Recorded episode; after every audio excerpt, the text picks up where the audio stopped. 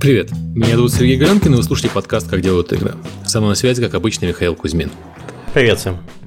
А, мы выходим после долгого перерыва, поэтому извините за некоторые накладки, которые наверняка будут в подкасте. Плюс Миша немножко заболел. И это наш первый подкаст в 2016 году, так что будет весело. Всех с Новым годом. А, в этот раз у нас в гостях а, команда Lazy Bear Games. У нас Святослав Черкасов и Никита Кулага. И из Tiny Build Алекс Нищепорчик, и мы поговорим про игру Punch Club. Привет, ребят. Привет. Привет. Привет, привет, привет. У нас достаточно интересная да. история, поэтому да, мы расскажем про нее чуть позже. Сначала начнем с Патреона. Э, за то время, пока у нас не было выпусков, нас поддержало три человека. Это Евгений Зайцев, э, Василий Штин и Александр Шестаков. Спасибо вам большое. Кроме того, у нас э, у подкаста теперь появился первый спонсор. Мы этому очень рады. И теперь у нас подкаст будет с рекламой. Надеюсь, что вас это не сильно расстроит. Подкаст Баннеры будет... сейчас будут появляться. Вы да, сейчас будете слушать, а у вас в голове срочно, баннер. Если вы слушаете на айфоне, срочно посмотрите на экран. Подкаст приходит, выходит при поддержке Джина. Джин – это сервис анонимного поиска работы для программистов. Если вы ищете сотрудника, то Джин обойдется вам дешевле и сработает быстрее, чем профессиональный рекрутер. Если же ты сам ищешь работу, то после размещения резюме в Джин тебе будут писать сами компаниями с предложениями, а ты уже выберешь, с кем связаться и кому открыть свои личные данные. Джина можно найти по адресу ginny.co или galenkin.com касая magic. Еще раз, ginny.co или galenkin.com касая magic. Вот так вот. Поздравляем да. нас с первым спонсором. И если у вас тоже есть какие-то деловые предложения, пишите в почту да, Сергея мне. почти 60 тысяч человек в месяц. Э, все разработчики и им сочувствующие должно быть интересно. Так. А, а вот у нас, да, да, у нас самое интересное, что э, мы перенесли выпуск с прошлой недели на эту, но почему на вторник? Потому что Сергей уезжает куда? В Цюрих. В Цюрих, он там да, будет делать? Ну, открывать банковский счет перед вторжением в Польшу, как бы, что же еще делать в, в Швейцарии? Традиционно. Да, и на самом деле я буду выступать на конференции Ludicious. Э, это очередная инди-конференция, которая проходит э, в Швейцарии. И я в этот раз для разнообразия буду, не буду говорить про Steam Spy, что случается со мной достаточно редко. Я буду рассказывать про э, аналитику рынка и аналитику игры э, для инди, то есть за бесплатно или за совсем маленькие деньги. О том, как проводить такой базовый анализ рынка перед подготовкой продукта и на какие вещи обращать внимание при разработке игры именно с точки зрения аналитики и исследования. Надеюсь, что будет полезно. А потом где-нибудь какое-нибудь резюме выложишь? Э, я думаю, да. Я думаю, что традиционно я сделаю статью на медиуме на английском, и ее традиционно переведут на русский неправильно где-нибудь. Как обычно. Окей. Ну что, давайте с ребятами познакомимся. Давайте по порядку, наверное. Святослав, вот как у нас в документике написано. А, ну, может быть, вместе с Никитой, потому что у вас команда такая дружная, я так понимаю.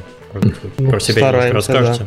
Стараемся. Ну, Давайте я начну. Мы, в принципе, со Славой оба программисты изначально были. Вот. Соответственно, были. познакомились. Да, мы уже были у вас один раз на подкасте. такой печальный. После Games Jam Канобу, и там мы рассказывали, что мы как раз познакомились в Коржане World of Warcraft. Сколько-то много лет назад, и с тех пор мы что-то пытались вместе сделать, и вот допытались до Punch Club. Есть что сразу добавить про нас? Не, ну если так, в общем-то, не знаю, я, я могу более подробно рассказать, как бы, а так, давай, давай, не стесняйся. Нет, ну, не, ну если так начинать с самого начала, то действительно мы начали с Никитой пытаться что-то делать на игровую тематику. Вот у него была основная работа, работал в Газпроме. Я там... Подождите. Но не в Газпроме, в дочерней компании. Там занимался автоматизацией газовых промыслов. Я там работал тим лидом. Днем я был тим лидом, а по вечерам разрабатывал игры. Вот так. Ну да. Вот. А, у меня там был один более-менее удачный сайт по World of Warcraft. Если кто-то, не знаю, играл во времена еще английского Warcraft, то, может, mm. знает такой сайт WoWData был. Вот. Да. А, вот. Ну, и, я, собственно... я, я так на, на вас внимание тогда и обратил, там мы общались, я прям даже руку жал, потому что это был единственный российский ресурс, когда можно было получить данные по квестам, ну, через datamining вы это все это делали, безобразие. Да. Ну да, Сп- спасибо за подкаст, спасибо за Вовдату. Да. Спасибо за Вовдату, да. Сейчас у многих старых воверов прямо прослезилось что там. Ну да, то есть это, это была изначально моя идея, потом еще Никита, он тоже помогал. Да, вот. потом мы сделали еще по Lineage второму сайт Ладата. Это был как раз наш первый опыт совместной работы, но он как-то вообще не взлетел. И вот после него мы уже решили делать игры. На, на да. с чужими играми решили делать свои. Ну, ну да. что-то вроде того, да. Мы, мы, я, я послушал какой-то доклад, наверное, какого-то Кри, и прибежал к Никите, сказал, что я знаю, где куча денег, это социалки. Вот, обязательно нужно делать социалку. Тогда еще был самый пик. Только, вот, только мы... ферму все сажали еще огурцы тогда. Там ну, да, да, да. Вот, и мы начали делать первую социалку, мы вообще ничего не знали, мы на флеше ее делали, серверную часть на PHP, и мы там за сколько, за год, наверное, забабахали. Она до сих пор жива ВКонтакте даже, где-то. Но то коммерческого успеха она не, да, не принесла нам никакого, и поэтому ее за какие-то смешные деньги какому-то парню продали. Да, это был такой смесь э, майбрутовской боевки э, с, с редактором из спора. То есть там можно было лепить всяких существ разных веселых, потом ими драться. Окей. А, давайте все-таки ближе к текущему проекту. Еще да. Алекс у нас не представился, ты погоди, а. задвинул. Да, Алекс? я тут, я, я жду, пока ко мне подведут. Меня зовут Алекс я в Tiny Build работаю э, с ребятами, встретился. Я думаю, э, если вы расскажете, как вы э, подошли к Punch Club и потом как вы показывали первый раз, тогда я могу подключиться и сказать мое изначальное мнение, которым я, кстати, ни с кем еще не делился, когда я да. игру. Теперь, когда пересчитывая миллион долларов, которые игра заработала за первые, сколько там, неделю, 10 это, да, на самом деле, конечно, игра так себе. Я уже Но... перед началом записи подкаста просил ребят не ерзать слишком сильно, а то слышно шелест купюр, на которых они сидят. Ладно, людям нравится, я не знаю. Так себе это хейтеры только говорят. Не, ну знаете, на самом деле, ну, сидеть не очень удобно, я говорю, это эскалатор. Сразу лучше золот, золот, из золотых, слитков лучше себе трончик так складывать. Это гораздо удобнее. Ну, он же издатель, на самом деле, у него наверняка такой есть. Да, уже все есть. Да, у меня есть, на самом деле, знаете, как это как у в Austin Powers Villain Chair, типа кресло злодея. Я такой разворачиваюсь с котом, поглаживаю. Кстати, это обязательно вещь для издателя. Представляешь, приходит тебе Индия, ты такой с котом там, и так, one million dollars. Да, и разворачиваешься так очень медленно. Сначала mm-hmm. начинаешь разговор, когда кресло повернуто в обратную сторону, потом так медленно разворачиваешься. Ну хорошо, я тебе дам денег. Алекс, я... ну, все равно вкратце-то про себя. Многие тебя знают по деятельности через DevGam и по Tiny Build. Потому как ты хорошо пьешь на сцене, на самом деле. Вот тебя знают люди. Миша хочет сказать, он просто скромный. Ага, ага все, за, все мне завидуют, моей печени особенно. Ну, вкратце, э, я изначально из Латвии. Э, работал в компании CTXM, из которой множество ну, в русском геймдеве. Э, Толик Роботов, я помню. Да, то есть э, я работал напрямую с Роботовым, а с Артуром Шакалисом, с Никитой Владимировым. Mm-hmm. И мы тогда продюсировали э, казуальные игры. То есть, по сути, мы э, были таким связующим звеном между э, разработчиками игр из СНГ э, и издателями в США. То есть мы помогали находить игры, продюсировали их, э, сворачивали и как ну, за, запаковывали и отсылали в Америку. В основном это были казуальные игры, там всякие матч 3 для Big Fish, для Real Arcade и так далее. А потом э, я э, пошел в киберспорт, э, пытался быть профессиональным геймером в Warcraft 3 и Counter-Strike. Это совершенно не, никак не срослось. Начал писать об играх. И после того, как я писал об играх, я занимался кучей разных вещей. В итоге переехал в Голландию, где я работал на рынке флеш-игр, как я вот ввязался в DevGam и все остальные более флешевские времена. Я лицензировал игры для компании Spill Games. У них была куча порталов. И в один из проектов, которых я нашел на флеш-сайтах, назывался No Time to Explain, который был такой э, пятиминутной флеш флешской игрой, э, сделанной студентом из Британии. Я просто ему написал на конгрегейте, говорю, слушай, чувак, это классная игра, давай это сделаем в настоящую стимовскую игру. Он сказал, окей. Мы сделали Kickstarter, потом подняли, по-моему, 26 тысяч долларов, еще до того, как эм, э, Kickstarter стал таким, типа, дефолтным способом для э, фандинга игр. А, и потом как-то все пошло и поехало. Ну, выпустили первую игру, потом э, переложили эти деньги в спидранеров. Speedrunners на Steam сейчас вышло. Э, как-то превратились в своего рода издателя, потом портировали No Time to Explain на Xbox One, выпустили этим летом.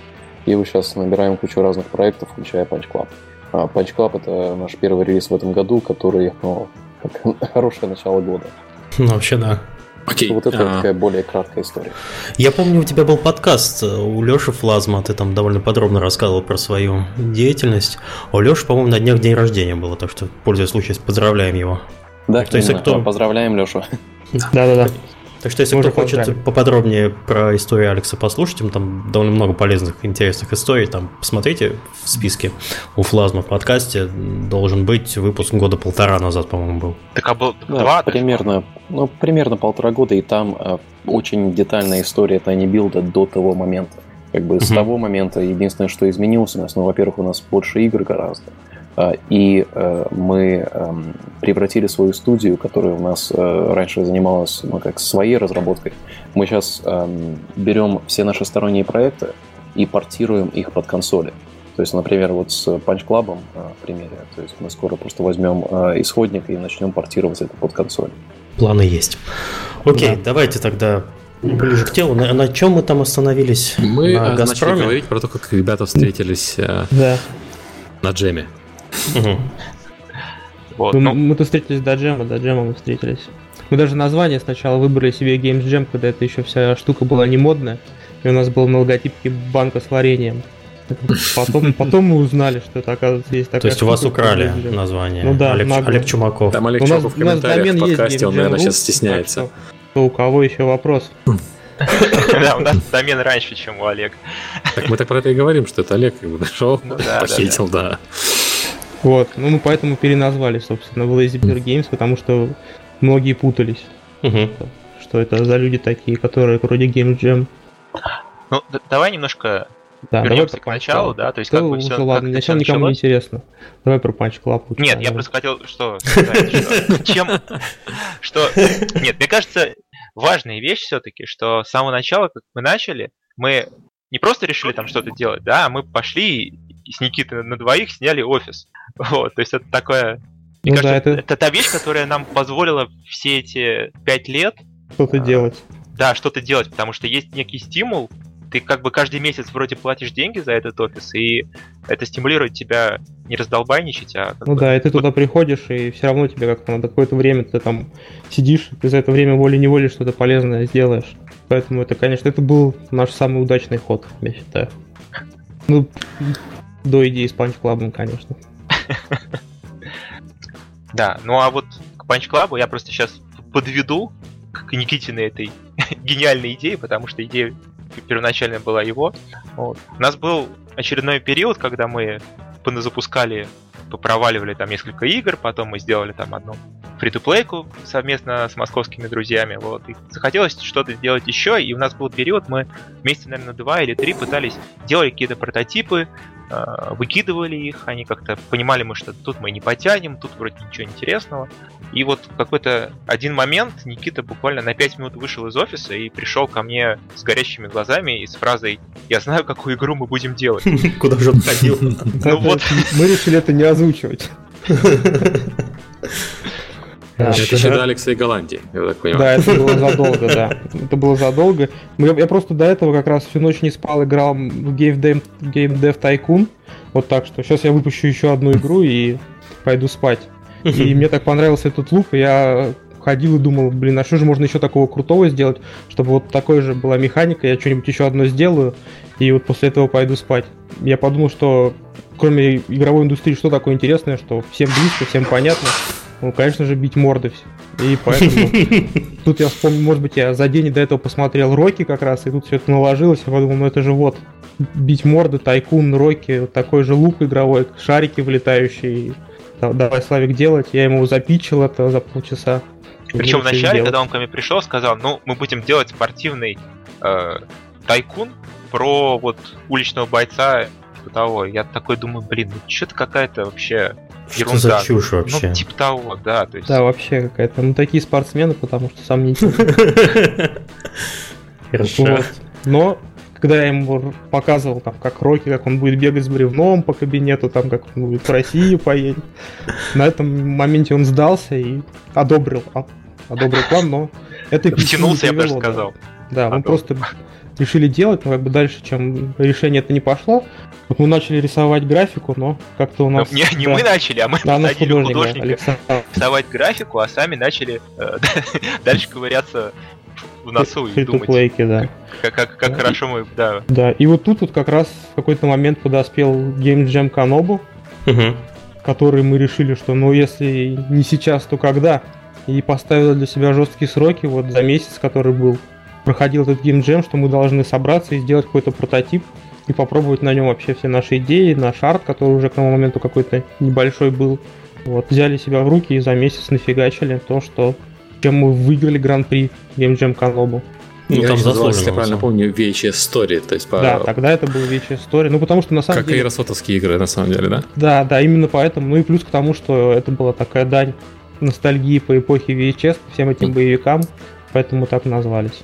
И так назывались до тех пор, пока не стали работать с Алексом. Не пришел Алекс, не сказал, что в Америке вас сказал, меняйте название. Вот капитализм. Ну нет, потому что это не круто, да, это, знаете, как... Это для нас VHS эпоха, а так для среднестатистического американца это звучит как DVD-история, например, ну окей. Я не ну, тут, вижу. э, очень простой э, эксперимент нужно провести при любом названии, даже любой игры, любого продукта. Это просто подходишь к зеркалу и начинаешь говорить это слово 10 раз. И можно ли его очень легко сказать, чтобы оно запомнилось и было всегда понятно? И как бы мы не, ну, не нативные американцы, эм, Мгм. если я говорю что-то, вот подхожу к американцу, говорю VHS Story, ну, может растрактовать не так, и вообще, что это значит?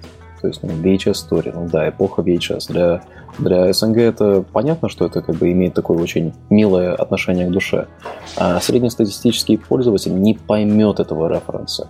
Поэтому вот я сейчас смотрю и в чате все спрашивают про название, и у нас на email пришло несколько э, за- запросов, типа, а что вы название изменили? Но Punch Club, он больше э, говорит о том, что э, это за игра. Мы там Ну да, и э, производится очень четко. да, ну, да, кстати, с Punch вот Club это мы немножко в другую сторону ушли.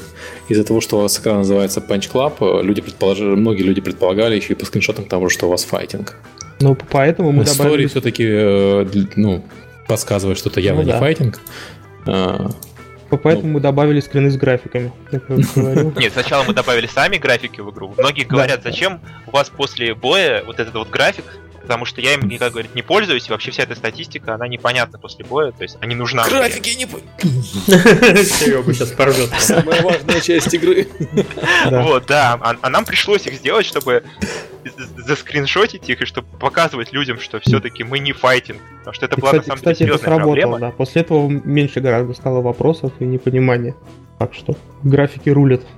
На самом деле для файтингов такие графики тоже полезны были бы. То есть, Сергей, в любой, лю- любой, э, как, как сказать, График любую игру можно, да, любую игру можно украсить графиком. Или что График будет. Бэкмана. Ну, Да, мне да. кажется, графики все любят рассматривать. Это прям какой-то фетиш, мне кажется. есть такое. Это секрет успеха от Сергея Галенкина. Хорошо. Добавьте в игру графики. Ну, надо больше не графику, графикам графики, да. Хорошо, мы остановились на Games Jam, мы немножко так отъехали от темы. Э, Что там происходило? Вы вот вы э, выиграли, а что еще вы из Games Jam вынесли с собой? В то, что в идею поверили, там дало Ну да, какой-то... по- пожалуй, да. Пожалуй, да. То, что мы поверили, что идея, в принципе, работоспособна, ну, что надо двигаться в каком-то направлении, не забрасывать проект. Мгм. Вот. Что всем прежде всего нравится арт, нравятся референсы. Вот. Но у нас, конечно, тогда было еще очень много вопросов по геймплею, не было там ни тех, того дерева скиллов, которые мы сейчас сделали в игре и которым мы гордимся, потому что оно там математически все хорошо рассчитано. Несмотря на отзывы. да, несмотря на отзывы о том, что агилити имба, оно это не так. Вот, и мы пришли к мнению, что надо делать, ну и постепенно так начали делать, хотя, конечно, после того, как закончился Game Jam, темпы разработки у нас сильно упали. Можно сказать, и только последние, наверное, полгода, может, месяцев 8 перед релизом мы так взялись и усиленными темпами сделали, я думаю, вообще большую часть игры. То есть у нас очень была такая рваная разработка, несмотря на то, что сам проект шел два года, но, наверное, Вы что-то еще был- правильно делали, правильно я понимаю? ну да, у нас вот был вот этот э, мобильный city builder королевские сказки, и, собственно, мы Мгм. его поддерживали, и по большому счету у нас так и остался. Наш Punch Club это таким проектом в свободное время домашним, Мгм. который мы делали там по вечерам, и когда было время. Поэтому он так, может быть, и растянулся. Но с другой стороны, художник все равно работал все время, и по арту как бы мы все время что-то что рисовал, и тут мы как раз все хорошо наложилось. И с другой стороны, у нас было времени как-то оттестить, э, обдумать ну, да. какие-то идеи, отбросить что-то. Вот тоже, да, может быть, если мы рашили бы, то непонятно бы. Да, неспешная разработка нам позволила с какими-то идеями так пожить, переварить и, ну, на наш взгляд, получить в итоге достаточно цельный проект. Инди-игра, как хорошее вино, должно настояться, да? Возможно, года два-три. Ну как, как без этого? Окей, давайте про маркетинг поговорим, потому что это, конечно, самое важное вопрос сейчас. Особенно после статьи Майка, которая там очень сильно обидела западную прессу. Потому что западная пресса, оказывается, кто-то все-таки писал про Punch Club, они теперь считают, что раз все остальные не писали, то... Ну, изначально там весь маркетинг, он... То есть мы вообще ничего не знали о маркетинге, а издателя еще не было на тот момент. То есть мы взяли вот книжку дяди Галенкина, прочитали, пошли зарегистрировали кучу твиттеров, фейсбуков, контактов, вот, и начали там зарегистрировались на всех форумах, начали да. постить картинки, начали писать какой-то, пытаться писать дев-блог, вот. Как-то и с ну, этим ну, жили, наверное, неделю, ой, ну, господи, год. Год, да. Да, ну, правда, да, да. Да. мы потом плюнули через какое-то время. Ну, вот нет, мы в Твиттере славно что-то постили. Да, с, с таким процессом разработки, как вы писали. Ну, Мне, да. на самом деле, просто интересно здесь, а что вот было сделано до того, как мы как, ну, знакомились. Потому что я, на самом деле, не совсем в курсе этого, честно говоря, говорит издатель, который должен все знать. Вот так вот. Мы набили ты, ты тысячу фолловеров в Твиттере. Ну, так. Э, я помню, ну как бы было приятно, когда мы на каком-то девгаме э, поймали Рами, mm показывали ему наш Punch Club, вот, и он сказал, что, о, ребят, я вот видел на Тиге. Из, из всего то, что я здесь вижу, да, вы единственные, о ком я чего-то слышал вообще. Вы типа молодцы. А, это была Москва. Москва да, да, это была Москва. Москва. Да, так что в этот момент мы поняли, что правильно все делали, как пробивается, да. Я, я просто вот с, с маркетингом, со всеми этими усилиями, там есть период, э, такая точка, до которой тебе кажется, что тебя никто не слышит, а после которой наступает как бы перелом, и оказывается, что про тебя уже знают все. Ну, на самом деле, конечно, нет, но наконец начинаешь встречать людей, которые про игру слышали. Вот. Ну да, да, ну вот да это то, так, что... это приятно очень. Да, вот эта переломная точка у вас произошла на Девгаме. Ну, грубо говоря, да. Потому что, не, на самом деле, переломная точка, может быть, еще начиналась такие ее наметки начинались раньше, потому что э, я поначалу, например, очень активно писал статьи на Хабр, всякие технические, пытался mm-hmm. их как-то, ну, с одной стороны, сделать тематическими для Хабра, чтобы их не забанили, как самореклама, а с другой стороны, mm-hmm. То есть, чтобы это все-таки было про проект. Вот. И очень многие люди мне говорили, что о, так я же о вашей игре на Хабре читал. У меня в результате, там, не знаю, цикл, может громким таким словом сказать, из, по-моему, 8, что ли, статей. Ну да, да, да. Даже по посещению нашего сайта и нашего блога, который мы вели, по статистике было видно, что там с каждой статьи, которую Славик писал на Хабре, приходила месячная наша норма людей. Вот, все, да, все читали там что-то, какое-то мнение mm. у них складывалось.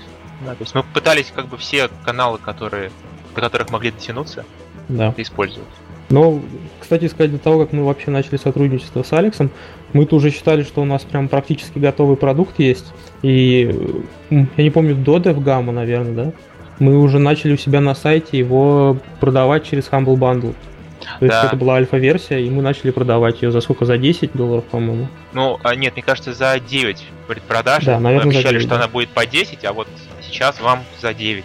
Да, и мы напродавали за где-то полтора месяца да, тысячу копий таким образом на нашем ну, сайте. 800, на ну, ну, как-то да, так, типа да. того, да. Вот, ну, это на самом деле больше, чем средняя игра сейчас где продается за... Ну вот да, мы тогда еще, как ты знаешь, подумали, что, блин, мы на каком-то своем левом сайте, котором э, никто ничего не знает. Ну, то есть он выглядит как, как инди-сайт, да, и мы умудрились продать там под тысячу копий. Это нам тоже придало некой, некой уверенности в себе. А что вы с этими продажами потом сделали? Как-то в Steam сконвертировали? Да, да, они все получили ключи Steam, и сейчас вот они... Там мы им еще обещали, как на Kickstarter. Мы... У нас был момент, когда мы хотели идти на Kickstarter, но потом посчитали, подкалькулировали, сколько нам нужно потратить денег на том, чтобы это все организовать, и плюнули.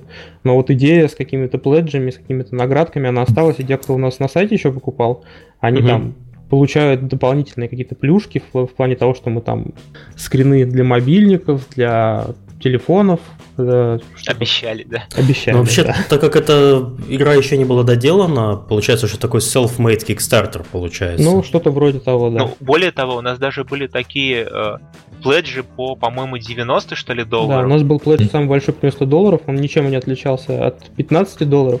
Единственное, что те, кто его ну, оплачивали, мы ему говорили спасибо, и, соответственно, они попадали в титры нашей игры, до сих пор они там существуют, mm-hmm. и за все это время это было 4, по-моему, человека. Ну, кто, ну, как-то да, там 4 там, или 5. Кто заплатил нам почти 100 долларов. Ну, все равно это на самом деле 4-5 чека по 100 долларов, это 400 долларов. Да, да, мы были довольны, когда мы, нам первый чек пришел с Humble Bundle, мы прям вообще были это, конечно, были не первые деньги, да, А потом мы пришел я и сказал, вырубайте это все, да? Да, да. Да, был такой. Первый в мире издатель, который пришел, запретил разработчикам брать деньги с игроков. Такой. Нормально. Да, мы как-то ну, как раз после как это было? А, да, это после DevGam было. DevGam был в мае, а э, reveal мы сделали Punch Club на E3, насколько я помню, потому что у нас был reveal трейлер и все такое. Наверное, да. И получается, вот ну, мы поехали на E3, а, тогда вот э, вы уже говорили, что ну, игра почти готова, давайте там парочку месяцев поработаем, а, и нужно было сделать такой show build. А, тогда мы поняли, что немножко проблематично делать show build такого рода игры, потому что нужно все это конденсировать. Никита, может, ты расскажешь с точки зрения дизайна, как, как это было для вас? Да, с точки зрения дизайна у нас стояла задача в том, что мы даже по опыту всех наших э, на выступлении на российских конференциях, на шоу-кейсах понимали, что у нас вот игра такая достаточно длинная, в нее надо так войти, вникнуть и войти в этот ритм медитативный. И когда люди подходят к столу, и у них там есть несколько минут на то, чтобы понять, что mm-hmm. происходит, то тут возникают проблемы. Потому что геймплей, он вообще не подходит для такого вот быстрого ознакомления. И мы по совету Алекса решили сделать build на 10 минут даже чуть короче, который как бы, ну, сделан на движке игры, но с каким-то сумасшедшим сюжетом, с которым постоянно что-то происходит, э, добавить в него по максимуму каких-то экшенов, каких-то взаимодействий, каких-то шуток, там разбавить это буквально пару боями такими характерными, где тебе можно показать, что а вот тут ты выбрал такие так стратегии, такие скиллы, поэтому ты победил, но вот против этого бойца они уже не катят, и поэтому тебе надо чуть-чуть по-другому построить свою стратегию. И вот это все уложить в 10 минут, и Собственно, мы, по, по крайней мере, мне кажется, недели 2-3 только занимались тем, что готовили этот э, showcase build. Но вот а, Алекс, не знаю, как он считает, окупилось. Но в итоге оно того дико-дико стоило, потому что э, у нас э, тогда это был наш первый E3, мы просто сняли там meeting room, э, задекорировали его оранжевым всем подряд, там и огни, и всякие пальмы и все такое. И э, ну, назначали митинги с прессой и ютуберами. Я помню, как тот же Джесси Кокс, он свалился со стула, смеялся так смешно. Он прямо okay. сидел там, и когда это э, финал билда был на ниндзя-черепашках, которые ну, совершенно не ниндзя-черепашки, да, которые крокодилы, э, и просто люди все потухали с этого. То есть сначала начинается, что это, это Fight Club здесь, это, это что это Splinter, ну как бы народ думает, насколько далеко мы будем толкать вот этот юмор в игре. И он толкается и толкается еще дальше, и, и в итоге все продавались на этой игре. То есть э, очень хорошо получилось индивидуально один на один так сидеть и показывать, э, как, как эта игра будет работать и разбавлять кучей-кучей юмора. Потому что вот это самая сильная часть для шоу-кейса такого рода игры. Все эти юмор, все эти референсы, и плюс помогает, что пиксель-арт выглядит просто потрясающе. Окей, okay, а... Ну, вы все эти фичи в игру все-таки внесли потом под итогу? Но частично в большей части, да. Эти фичи, они просто... Получилось так, что здесь они в 10 минут собраны, а в игре они несколько часов. Ну ты всех, да, все встречаешь, весь контент этот увидишь в том или ином виде в игре. Мы все-таки старались добавить как побольше отсылок и побольше юмора. Надеюсь, Слушайте, у нас получилось. Ребят, мне показалось, что вы сразу перешли к работе с издателем, вот с Алексом, mm-hmm. как вы начали. А как вы пришли к тому, что вам нужен издатель, я так и не услышал. И как, как вообще? Нет, ну я понимаю, что вы там на, а, DevGAMM 'е, я... на DevGAMM 'е всем показывали, всем хорошо, всем понравилось. Вот, мы, а... кстати, не первый раз показывали Алексу. Мы до этого был Winter в Питере, да, и там тоже мы показывали Алексу, и, ну, и он так посмотрел, мне кажется, так, м-м, ну, пилите дальше, ребята. Угу. Вот мы начали пилить дальше, какие-то выводы сделали из того, что нам сказал, и потом показали ему уже как раз на DevGame, Вот, и... Да, мне кажется, он сам посмотрел. Ну да, на, он сам на, посмотрел. на авардах. Да. И мы как-то так заговорили, что, в принципе, у нас есть возможность для общего сотрудничества. Это вот Нет. вылилось. Ну, на Ну, самом деле, сначала мы, мы линчевали игру, Ну да, да, да, да, да. Ничевали точно. Ну, мы да. на самом деле не ходили за издателем, как так оно. У нас не было такой идеи, да. что нам обязательно нужен издатель. Мы просто как бы показывали игру всем, кому могли, а дальше вот оно как-то так случилось. Да, Я есть, думаю, может, ну- тут скорее Алекс со своей стороны расскажет, как это было. Да. Не, Ну, я помню, когда в первый раз я ее увидел, а, тогда вы просто показывали статически э, просто арт, а, по-моему, в феврале в Питере, когда я был. Нет, там А, играбельный и- build был. А играбельный build, и была куча дополнительных э, статических скринов. А, Ну, типа, Ну вот да, говоришь, да, что да. быть, систему, когда можно очень легко добавлять контент и все такое. Но мне было очень сложно понять, как это будет продаваться, э, потому что, ну, основной геймплей, да, понятно, э, такой, ну, арт, да, выглядит красиво, но как-то все сходится вместе, было очень сложно увидеть. И потом как раз на DevGAMM э, в Москве я увидел, как это все сходится вместе, и тогда это стало дико интересно. Что э, понятно, что юмор был дико э, большой частью в, этой, в этом проекте, э, что геймплей такого еще не было. Э, и э, мне показалось, что оно может взлететь э, в связи с тем, что оно просто вот на ностальгии. Мгм. Вот, кстати, по поводу названия ты уже сказал, что оно не особо хорошо читалось. А вот локализация юмора, она была сделана какая-то? Раз уж ты упомянул. А локализация юмора, насколько я понимаю, особо, особо не было ничего локализировано. Просто игра была переведена на несколько языков. А отсылки-то они все в основном универсальные. То есть это поколение, которое сейчас играет в игры, оно будет знать все эти отсылки или как минимум М, понимать мгм. большинство из них. Ну да, мы старались как-то ну, на этапе разработки, мы тоже задавались этим вопросом по поводу того, что мы все-таки какая-то культурная разница в юморе и во всем остальном, и мы старались, ну, как-то такие, ну, по нашему мнению, наиболее очевидные для всех шутки использовать.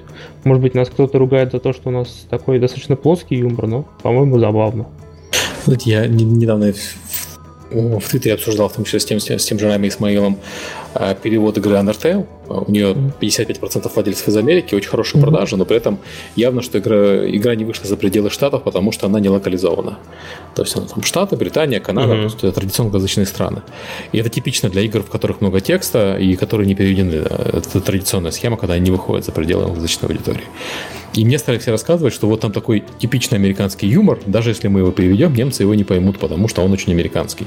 И вот я подумал, что пример Панч Клаба, который тоже на самом деле, ну так, положа руку на сердце, это все-таки в основном американская э, поп-культура в игре Ну да. потому что фильм Ну фанат да, не да. обыгрываете, как я понимаю, да, например. А, Ну, я надеюсь. Ну, Э, Нет, нет. вот, э, при этом нормально пошел, судя по географии, в принципе, в других странах тоже. Просто потому что локализация есть. Мне кажется, это важный пункт, что не надо бояться локализации ни в коем случае. Да, но вот знаешь, тут мне кажется еще как бы это нам повезло то, что мы как референс использовали вот эти все боевики 80-х, 90-х, а они сами по себе были, если вот как раз мы когда делали игру, мы, к сожалению, присмотрели все эти боевики. И вот сейчас, посмотрев на них, ты просто видишь, понимаешь, насколько там примитивный сюжет, насколько там все шутки примитивные. И вот, ну, это на самом деле дало нам некоторый какой-то карт-бланш для того, чтобы ну вот делать где-то просто, простой сюжет, какие-то примитивные шутки, но оставаться в духе наших отсылок и референсов вот к этой эпохе, и все отлично получилось, все вместе совпало. Нам не нужно было какой-то глубины, потому что мы же делаем отсылки к боевикам 80-х, 90-х, а откуда в таких боевиках глубина? Слушайте, а вот всё у а- нас работало. А вот хайп вокруг Kung Fury вам как-нибудь помог? Мне кажется, он уже потух к этому времени. Когда он Мгм. вышел, мы подумали, что круто. Круто, прям, прям наша тема, но... Если Круто было я- бы выйти вместе, да? Да, но я не почувствовал. И я не знаю, как Алекс, но мне кажется, может быть, Ну, какая-то я волна. абсолютно согласен. конечно, Мне но- показалось, что э, Kung Fury вот это все было круто, это была большая вечеринка, когда он релизился, но он довольно-таки быстро ушел. То есть это, ну да, они сделали Ну, эту слушай, игру, это, выпустили фильм. все-таки вещь, просто забавный фильм. Чтобы Да, да, очень часов. забавный. Забавный, фильм. Но он идет вот именно в такой же стилистике, как э, Punch Club, и это на самом деле вот с нашей стороны помогло немножко судить, э, какая целевая аудитория будет. Хм. Да. Ну и нам очень сильно по- помогли, конечно, вот то, что мы сказали, что мы на нашем сайте сделали почти тысячу продаж. А эти люди, которые купили вот эту альфа-версию, они, в принципе, были очень активными всю дорогу. И вот на основе их фидбэка многие вещи, которые в финальную версию вошли, то, что мы добавили, то, что мы изменили, какие-то вещи по балансу, это вот, ну, огромная заслуга всех этих людей, кто нас поддержал и кто писал нам письма с отзывами, кто нам на форуме писал.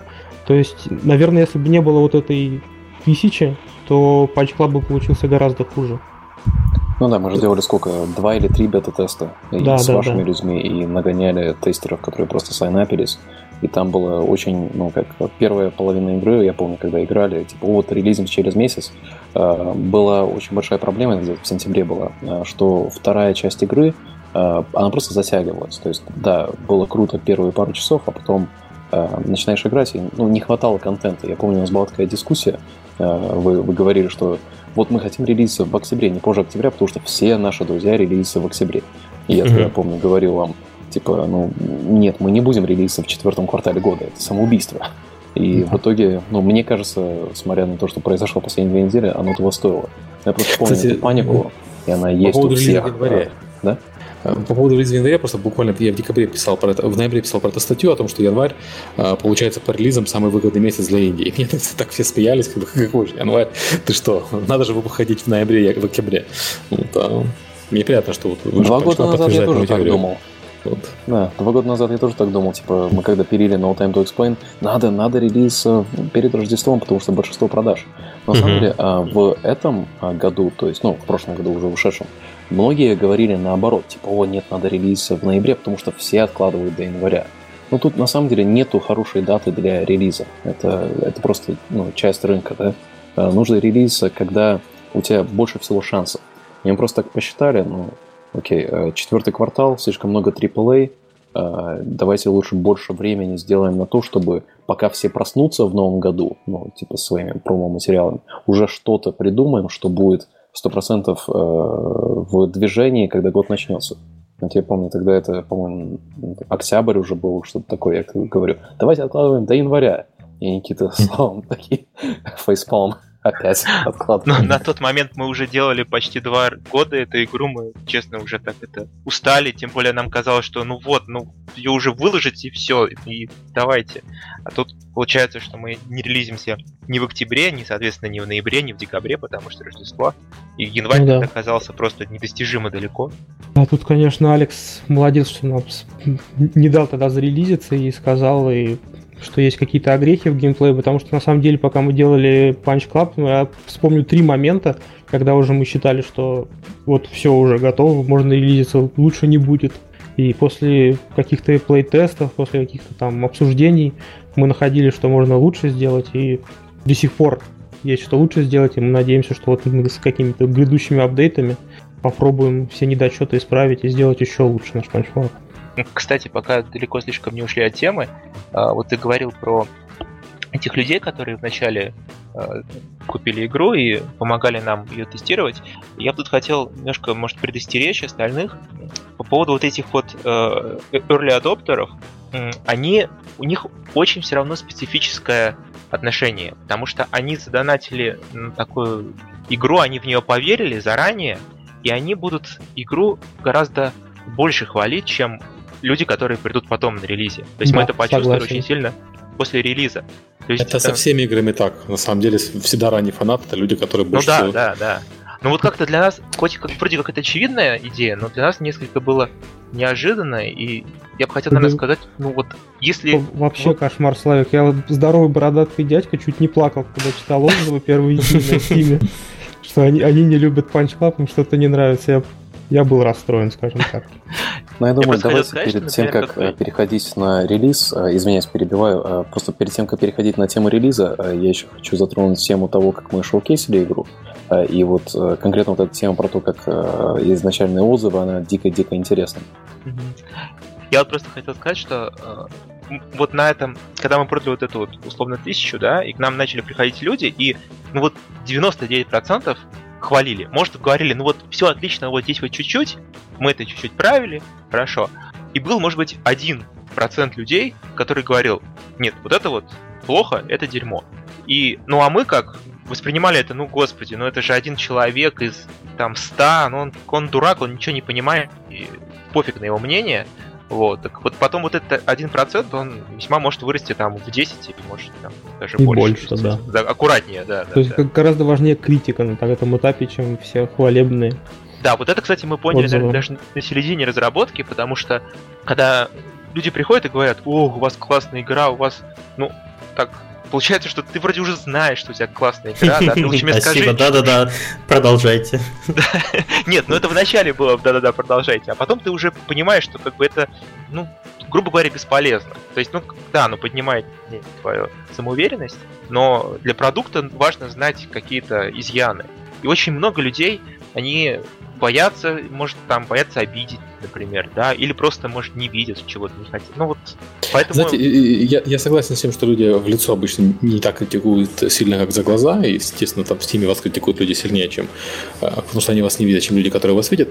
Но я хочу сказать, что вот когда хвалят, это тоже очень важно, и если вы там разработчиков встречаете, их не только критикуйте, что неправильно хвалите, потому что, знаешь, может быть, вы до релиза бы не дошли, если бы у вас 99% критиковало. Нет, ну это да. Согласен. Даже из лучших самых побуждений, что вот игра хорошая, но надо помочь. Ну, это исправить. на самом деле вот такой эффект сейчас есть. На Airbnb он сейчас очень очевиден, и все в Airbnb об этом говорят. Ну, знаете, Airbnb это типа, где квартиру снимать и оставлять фидбэк. Что mm-hmm. у них никто не оставляет негативный фидбэк. Никто. Потому что ты как бы встретил человека, ты с ним mm-hmm. пообщался. Невежливо, да? И невежливо, да. Вот у меня сейчас родители мои занимаются сдачей квартиры в Риге через Airbnb, и вот именно этот момент испытывают. Мне кажется, очень схоже идет, вот я поверил в эту идею, она еще не готова, но она будет готова. И этот фидбэк, он идет через такую линзу, как-то через розовые очки. То есть, да, вот все отлично, просто вот здесь чуть-чуть подправишь. Очень важно брать людей, которые не обязательно инвестированы в идею, которые могут просто объективно оценить игру как игру. То есть продукт как продукт. И показать все вот эти изъемки, как будут людей бесить. И вот это мы начали видеть. И это я помню, как это было немножко так шокирующе. Типа, как так? Ну, вторая часть игры там на пятом часу становится не очень интересно. Как-то так. Люди же изначально тысячи любят. Просто такое... Все, все такие вещи нужно воспринимать как можно более с открытым разумом. Не думать уже, вот моя игра классная, я все сделал. Потому что полировать-то можно всегда, нужно просто... Ну, полировать можно вечно, но нужно найти все эти критические вещи, которые массу э, удовлетворят когда они потратят деньги на эту игру. Ну, вообще ты считаешь, Алекс, от кого лучше такой фидбэк получать? Критичный от тех, кто от покупателей или от, вот, от случайных людей? Мне кажется, такое лучше делать как можно раньше и, и а, иметь м, базу а, вокальных, вокальных фанатов. То есть а, людей, которые, возможно, а, которым, возможно, нравится твой бренд, а, и э, могут объективно тебе дать фидбэк. На конкретном примере, вот мы э, каждый пакс э, собираем как можно больше имейлов от людей, и потом отсылаем им рандомную нашу игру бесплатно. Потом, э, вот когда было э, дело до тестирования Punch Club, я там взял э, сампл из, там, по-моему, 5000 людей, э, я взял сампл из 1000 людей по определенным критериям, и отослал им Steam ключ. И говорю, ребята, пишите нам фидбэк, пожалуйста.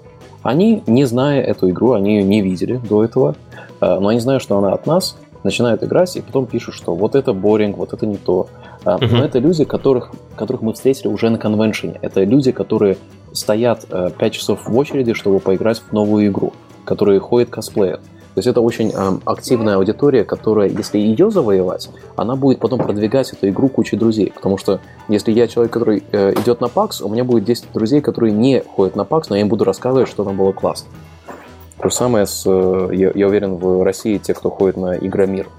Ну, это все люди, да, люди, которые ходят на конференции, вокальные. они ходят с, да, чтобы, да. в том числе, чтобы потом друзьям рассказать про то, что, на что они хотели. Ну, не ради того, чтобы вот донести ваше маркетинговое сообщение, а чтобы похвастаться. Да. То есть, получается, у вас есть люди, которые лояльны к бренду, то есть они знают ваши предыдущие продукты, но не знакомы там с Punch Club, например.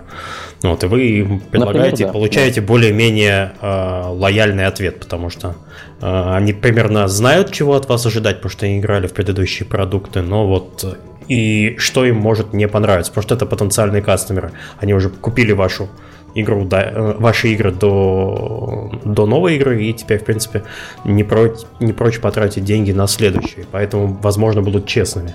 Да, вполне вероятно, потому что mm-hmm. мы, ну, как Мы имеем с ними прямой контакт, то есть мы знаем, что они подходили к нам, они видели наш бус, они знают, что мы реальные люди. Но с другой стороны, они более детальный фидбэк расскажут, скажем так, что да, они, они это, это та же самая аудитория, которая Undertale сделала популярной, по сути. Mm. Окей, вот мы как раз пришли к пункту по игровым выставкам. Есть ли вообще в них смысл такой для пока ты разрабатываешь продукт? Я думаю, что пока... Ребята, расскажите о Gamescom своем. Да, о Gamescom. Ну, вообще было очень круто. Давай, давай по порядку. У нас да, до Gamescom у нас был сначала StarCon были... в Питере. StarCon, угу. как минимум, да? И... Ну, если честно, все сразу подытожив, можно сказать, что если ты разрабатываешь инди-игру, то, наверное, можно найти лучшее применение деньгам и времени, чем участвовать в больших выставках. Вот такой формат, как DevGam представляет, когда ты на шоу-кейсе там несколько часов стоишь, э, показываешь каким-то заинтересованным людям или там людям из тусовки свою там игру, да, он, наверное, оправдан. А несколько день, дней показывать игры какой-то толпе людей, которые, в принципе, заинтересованы только в каких-то крупных тайтлах, в чем-то большом, и про инди-игры они не очень хотят слушать, особенно если ты еще не англоговорящий человек, а у тебя есть некоторый языковой барьер, то это просто алес. И угу. тут, наверное, громадного смысла в этом нет, и оглядываясь назад, я не могу сказать, что это была какая-то ошибка, например, поездка на Gamescom, потому что на самом деле это было очень круто как опыт, именно как какой-то experience. Просто посмотреть, как происходят такие здоровые конференции на Западе, это просто было супер. Но именно с точки зрения какого-то бизнеса и продвижения, я думаю, что это не, не стоит того. Да, Наверное... Давай только смотри, оговоримся немного, что у нас, а, да, у нас был... было вот две выставки, да, у нас был StarCon, где мы участвовали именно в consumer зоне. То есть mm-hmm. мы пытались показывать нашу игру э, куче школьников, да, которым, в принципе, таких, да, такие игры, они не, не интересны, ну, у нас вообще такая сложная игра для шоу-кейса. Люди обычно прибегают, им вот нужно там геймпад в руки, чтобы через 2 секунды он уже играл и веселился. Mm-hmm. А у нас вот надо как-то вовлечь человека. Вот. Э, то есть, ну, для, это конкретно для нашего кейса не очень было. А вот на Gamescom мы, мы были именно в бизнес-зоне. Мы показывали журналистам. Получилось таких два разных опыта. Вот. Знаете, э, по поводу Gamescom, я помню, когда я приезжал на Gamescom, там показывали Тропика очередной части на стенде Калипса. И у Калипса вообще все, в принципе, игры такие, ну, как ваши, медитативные, залипательные. И это не всегда было интересно вокруг него ходить, там всегда была толпа народу, но э, выглядело это так, то есть стоит один человек, играет, и 3-4 человека смотрят, как он играет. И играет долго, то есть там я проходил, одни и те же люди стояли там по полчаса явно. Вот, то есть есть, есть своя аудитория такая, но просто она да, но если ты тропика, у тебя уже есть аудитория, то да. я думаю, что это прокатит номер. А когда ты, ну, name title какой-то, то не факт, что у тебя остановится 5 ну, человек конечно, смотреть. Да. Это, знаешь, вот как эффект массы. Когда 5 человек смотрят, уже еще 5 подойдет, и что они там смотрят, посмотрят. А когда ты один стоишь, играешь, то может никто и не подойдет вообще. Вот, ну то, что мы были в... Ну, ну, вот на тему э, этого, на тему шоу-кейсов вообще. Вот я ждал, пока вот ты скажешь э, разницу между шоу, э, консумерским шоу и эм, как бизнес-шоу. Эм, действительно, есть такая проблема, но вот если говорить о бизнесе, сложно э, заставить людей сесть и именно поиграть в них. То есть э, на E3 мы как делали? Мы э, показывали все игры, которые у нас есть, у нас там было 5 игр, включая Punch Club, рассказывали о жанрах и платформах, люди выбирали. И ну, насколько хватало времени, настолько мы и смотрели. Punch Club конкретно очень сложно сделать интересным на словах. Потому что думаешь, ну вот это симулятор или там tycoon или еще что-то. И люди такие, а окей, ну что здесь может быть? Игрушка, она, она нестандартная, она не имеет вот, это как та игра, только вот с этим. А, и это имело такую довольно-таки большую проблему а, в шоу-кейсе. А когда мы поехали на PAX Prime, а, где довольно-таки большой был showcase, у нас было два, два а, здоровых буса с панч-клабом. Уже шоу-кейс был дом, который 10 минут, который имеет конденсированный сюжет. Мы быстро поняли, что его нужно микроменеджить, этот стенд. Каждому объяснять и каждому говорить, что делать. А это значит, что не было такого большого эффекта от, от шоу-кейс-маркетинга, потому что ну, как, ну, поиграет там 200 человек, это относительно немного. Но а, а, мы также поняли, что нужно делать активности для такого рода игр. То есть э, до того, как э, ну, мы выпустили, мы уже запланировали, что будем делать на Паксаусе, который через неделю будет в Сан-Антонио. И там мы просто э, будем ставить, ну, во-первых, на четырех айпадах будет работать Punch Club, то есть играбельная демка будет.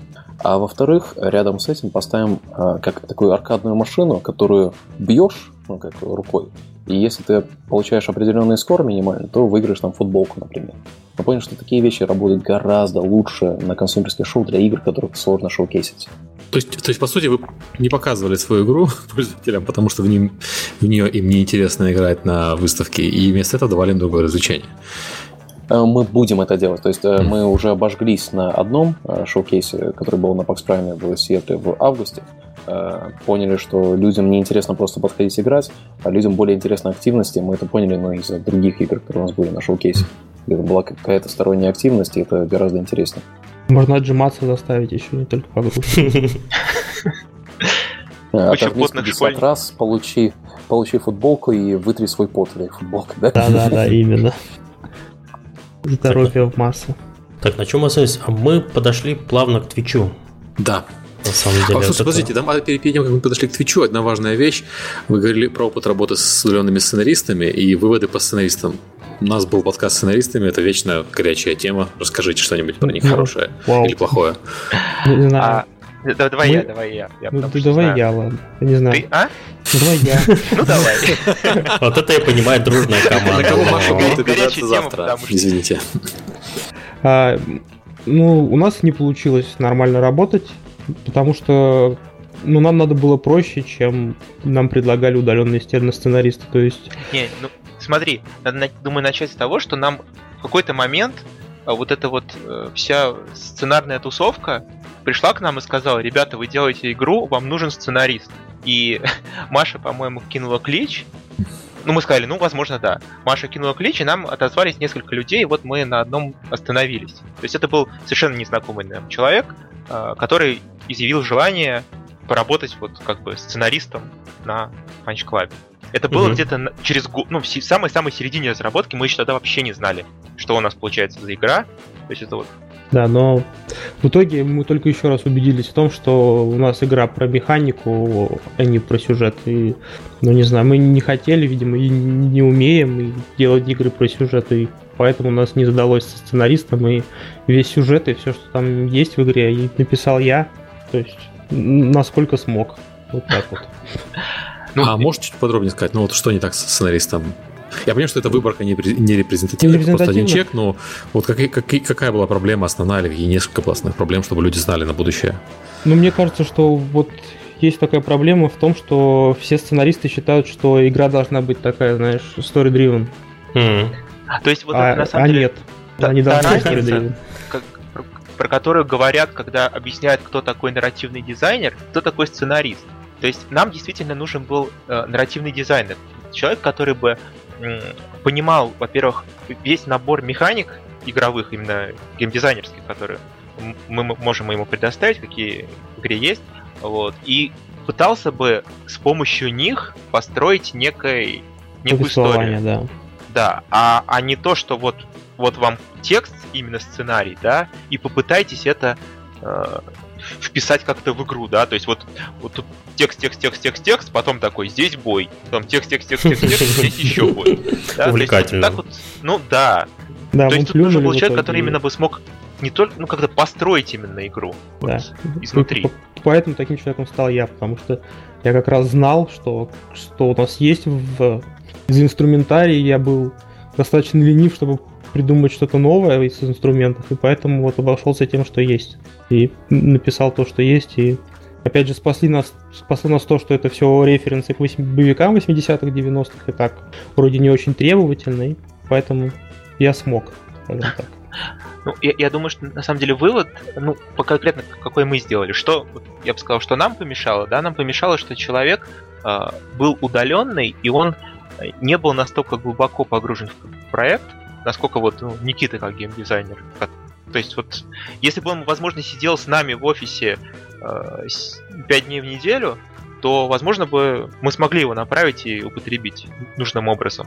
Но вот как-то это не получилось. Да. Ну, я, я еще раз все-таки скажу, что в какой-то момент мы вообще видели Punch Club как чисто такую вот, как, если, как Сергей говорил, кайрософтовские игры, где сюжетов ну, вообще нет на самом деле, там есть чисто механика. И потом постепенно мы как-то начали вводить какие-то маленькие сюжетные штучки, но в итоге сам проект, он сам вырос в то, что это все-таки получился какое-то повествование с началом и с концом.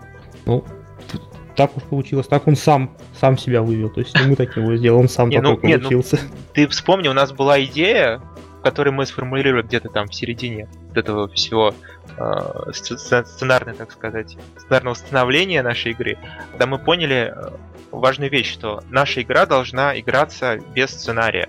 Если наша игра будет хорошо играться чисто на механиках, то какие-то сценарные нарративные вещи мы сверху потом накинем. Но ни в коем случае нашу игру нельзя строить от сценария к механике. Ну да, пожалуй, так правильно. Поэтому мы сначала сделали все механики, мы убедились, что вот это интересно, вот это вроде тоже интересно, вот здесь вот, вот так и так, а потом уже попытались как-то это облагородить. Мы же программисты, мы сначала написали движок, а потом уже все и остальное. сейчас не пугай людей, мы все-таки на ну Unity. Ну да, да, да. Мы на Unity, но свой игровой там для логики игровой, для всего, для сцен, для диалогов, для всего, для всего написали движки, а потом весело в них копались и делали игру. И, кстати, вот еще такой у нас был небольшой спор, когда как раз перед DevGam Awards а, нас номинировали на э, лучший, как это называлось, лучший нарратив в играх. Одна из номинаций была. Вот. И мы тогда даже не хотели участвовать, потому что мы говорили, у нас нет нарратива. А, нам говорили, нет, ребята, у вас есть, вы ничего не понимаете. Но на самом деле, вот на тот момент действительно не было, потому что на тот момент у нас было только вступительный ролик, один диалог в начале, и все, и потом одни механики. То есть вот весь нарратив, который вот сейчас в игре есть, над которым люди ржут, там все вот эти вот отсылки, э, ну, диаложные, не, не, не графические mm-hmm. отсылки, да, именно такие сюжетные, они уже вот именно наросли потом. То есть вот сейчас я могу сказать, да, что у нас вроде какой-то нарратив получился. Но он вот буквально последние, там, не знаю, Несколько года, месяцев, да. Ну да, рос. Четыре месяца там, может. Ну, да, может так. Про нарратив у нас, наверное, все. А, да, давайте тогда переходить к Твичу, который играет э, в Punch Club к большому событию, так сказать. Ну, тут игра тоже, конечно, хорошо, но маркетинговая компания запомнилась, наверное, больше, чем игра многим э, журналистам. Ну, я, по крайней мере, про саму компанию видел больше статей, чем про игру, скажем так.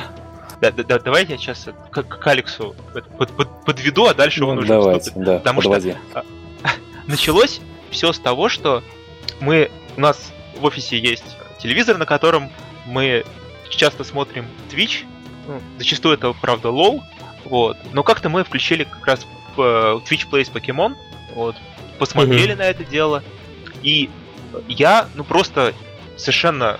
Я пошутил, вот честно, я в скайпе пошутил с, Аль, с Алексом, сказал, а что если сделать Twitch Plays Punch Club?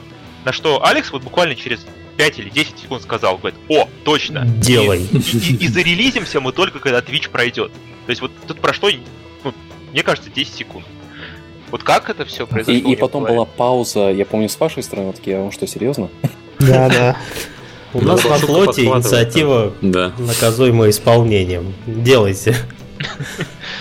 Да, вообще с, с релизом игры мы поняли в августе, что мы не сможем ее сильно продвинуть через э, шоу-кейсы, потому что это была наша ну, основная такая мышца, скажем так. То есть э, ютуберы подходят к нашим шоу-кейсам, стримеры, и вот мы как раз тогда релизили Party Hard и, и имели большую, э, большой ажиотаж по поводу наших игр среди стримеров. Но проблема была в том, что вокруг э, Hard очень легко собрать толпу, а вокруг Punch Club это ну, не видели возможности для этого. Поэтому нужно было думать что-то совершенно новое, совершенно другое, совершенно глупое. И потом, как только э, вот на, на том скайп-звонке э, сказали эту идею, я так, э, ну, я тогда был в Амстердаме, затянул косячок, подумал 5 секунд и в итоге решил, что ну почему бы и нет, достаточно глупая идея. И на тот же момент у нас были хорошие отношения с Твичом после того, как Party Hard э, вышел с Twitch интеграции. Э, и мы думали как-то, ну, как сделать еще больший уровень интеграции или что-то интересное со стримерами. Потому что стримеры, мы нравились стримерам, игрушка после презентации на E3 мы понимали, что в как бы в интимной обстановке когда ты играешь один, когда ты э, сам смеешься над этими шутками, это будет довольно-таки интересно стримить, лайв-стримить. Э, это будет сложнее нарезать на интересные YouTube-видео, но будет интересно играть в live. Э, и вот как раз, когда эта идея с Twitch Plays Punch Club прозвучала, да, мы лочим игру за Твичем, выпустим только, когда она ее победит, и сразу же побежали к этой идее к Твичу пичить вовсю. И вот как-то это все в итоге и срослось. А можешь поподробнее про взаимоотношения с Твичом? Почему обязательно это нужно с ними согласовывать? Э, ведь, в принципе, любой же человек может написать код, э, привязать его к игре и запустить на своем Twitch-канале. Зачем здесь нужна поддержка платформы? А с поддержкой платформы эффект от этого в разы больше, потому что а если такую вещь анонсирует Twitch, а не мы или, uh-huh. или разработчик, то а, мы тогда говорим, эй, смотрите, вот Twitch говорит, что это круто. А, тогда э, можно получить фичеринг на главной странице. А, тогда mm-hmm. можно, например, э, написать в VentureBeat и сказать, что, ребята, вот у нас э, это будет такой, такой-то день, будет фичер на главной, будет ажиотаж. И тогда начинают подключаться все другие платформы. То есть, например, изначально мы говорили с Твичом а, про использование их кнопки подписки на предзаказы, но так как нам времени не хватило и были рождественские праздники, мы не смогли это сделать. Но все равно это была идея, которая прозвучала. А, и сама идея того, что лочить за, за, за тем, как э, пройдет Twitch, э, я сразу же понял, что все очень позитивно реагируют на нее, включая там пиар-директор Твича, да, то есть у нас с ним была долгая дискуссия на эту тему. А потом, когда это все было уже организовано, э, я пишу Вальву и говорю, ребята, э, мы как бы хотим релизить игру, и хотим сделать предзаказы на нее потому, что у нас вот будет Twitch Plays Punch Club. Скорее всего, это будет дней 10-20, и ну, до пакса мы зарелизим. Валя говорит, окей, это очень-очень интересная идея, почему бы и нет. И за счет этого мы получили предзаказ. А предзаказы — это как дополнительный фичер на главной странице от э, Valve, что очень-очень важно. Напоминает анекдот про челночную дипломатию, если честно, на данный момент. Ну, да-да-да. Да, да, есть такое на самом деле. Ну и когда вот все эти, э, как все э, части пазла становятся на свои места, тогда появляется дата, появляется ажиотаж, э, и в итоге запускаемся и получаем фичи. Угу. Но я, если рассказывать более детально, там на самом деле было куча-куча курьезов, потому что э, мы по поводу даты запуска самого Twitch Plays Punch Club, мы общались с Твичом, по-моему, недели три, потому что это начало года, нужно найти дату. Вот у них как раз уже на тот момент было э, запланировано релиз категории Twitch Plays, которая зарелизилась 14 -го. Э, в итоге мы сошлись на, какого мы, 6 или 7 мы спускались? Ну, уже время... Да, седьмое. А потом, когда мы уже договорились по поводу этого всего, оказалось, что ну, у нашей команды вообще не было отпуска 2015 и мы где-то в сентябре забукали отпуск э, на Гавайях, э, ну, из Сиэтла, я сейчас в Сиэтле нахожусь. Э, из Сиэтла мы полетели на Гавайи, а потом поняли, что у нас полет обратно идет через ночь, то есть сам полет 6 часов, идет через ночь, когда мы должны запускаться. То есть такая первая небольшая накладка. Вторая небольшая накладка была то, что когда мы запустились, мы поняли, что они играют гораздо-гораздо быстрее и более организованно, чем кто-либо мог ожидать. Я помню, Никита, ты, у нас с тобой были такие длинные дискуссии по поводу того, как, э, как упростить, может быть, игру, чтобы они не застряли где-то. Да, да, да. Или да. что-то такое. Такие, не-не-не, им будет сложно. А в итоге эти сволочи организовались и начали э, очень быстро все проходить. А, и мы э, в, получается, в среду в полночь по американскому времени, раннее утро среды в Э, раннее утро четверга, извиняюсь, в э, Европе. Мы запускаемся, и к вечеру четверга уже э, они на больше, чем половине. А в пятницу утром мы просыпаемся, и они уже, уже как бы на финишной прямой. Но проблема в том, что нельзя релизить игры э, на Steam в выходные. Так бы, ну, нужно, чтобы кто-то у, у Valve был в офисе, на случай, если пойдет что-то не так. И вот в момент, когда они были, по-моему, на 80%, э, наш Майк Роуз пошел в чат и начал всех организовывать как армию. То есть там было тысяча или полторы тысячи человек. И он такой, так, ребята, переименовать э, в Майк Роуз Play Punch Club. Да-да-да. Ну и Майк там такой э, делал себя генералом таким. Он как говорит, они следуют за мной, следуют как моих последователей. полторы тысячи. Я смотрю вот по статистике, у вас в пике было 40 тысяч человек, что ли, смотрела? А, нет, это, это общие хиты. А, Хотя, может да. быть, Вадим. Нет, это я знаю, как я статистику писал, ребята. Настя а? пиковые значения.